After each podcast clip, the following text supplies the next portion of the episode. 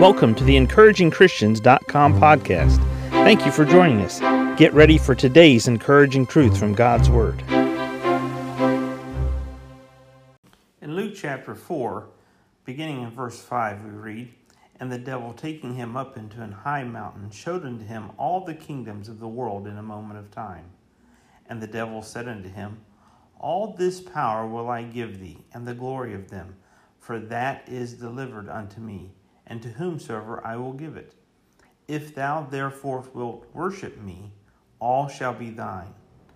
And Jesus answered and said unto him, Get thee behind me, Satan, for it is written, Thou shalt worship the Lord thy God, and him only shalt thou serve.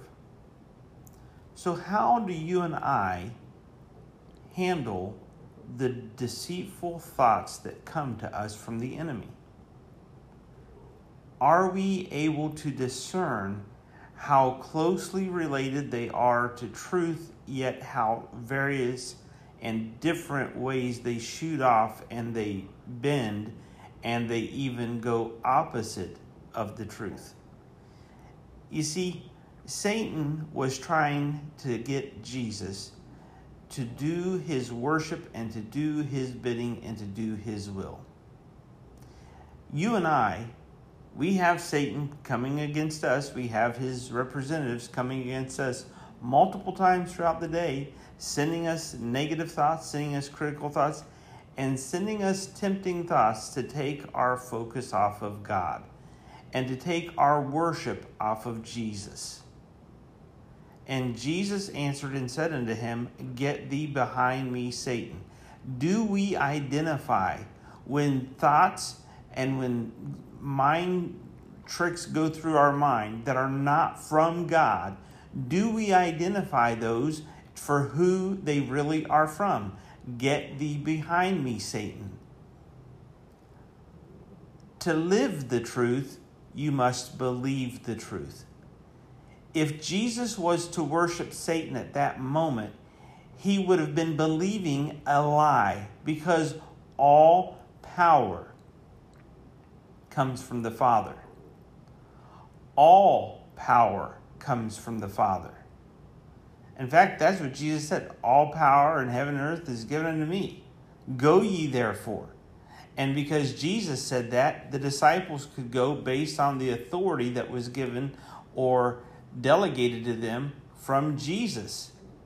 And here Satan is trying to deceive, lie, get false worship all of the different aspects, and yet Jesus went to the very heart of it and he said, Get thee behind me, Satan.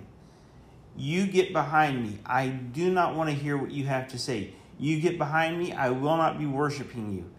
You are behind me.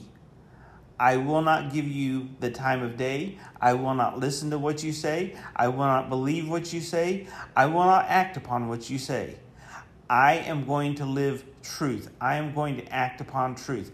You and I, as believers, need to be able to practice discerning what is truth and when Satan comes to us with something that is false, being able to identify it and just simply address it for what it is.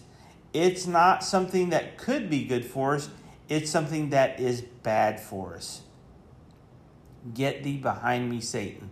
Just a simple statement for all of the positive things that we want to focus on, if we get sidetracked with the negative and we get sidetracked with that which is wrong, which is the enemy of the best, then all of a sudden we're on the wrong path.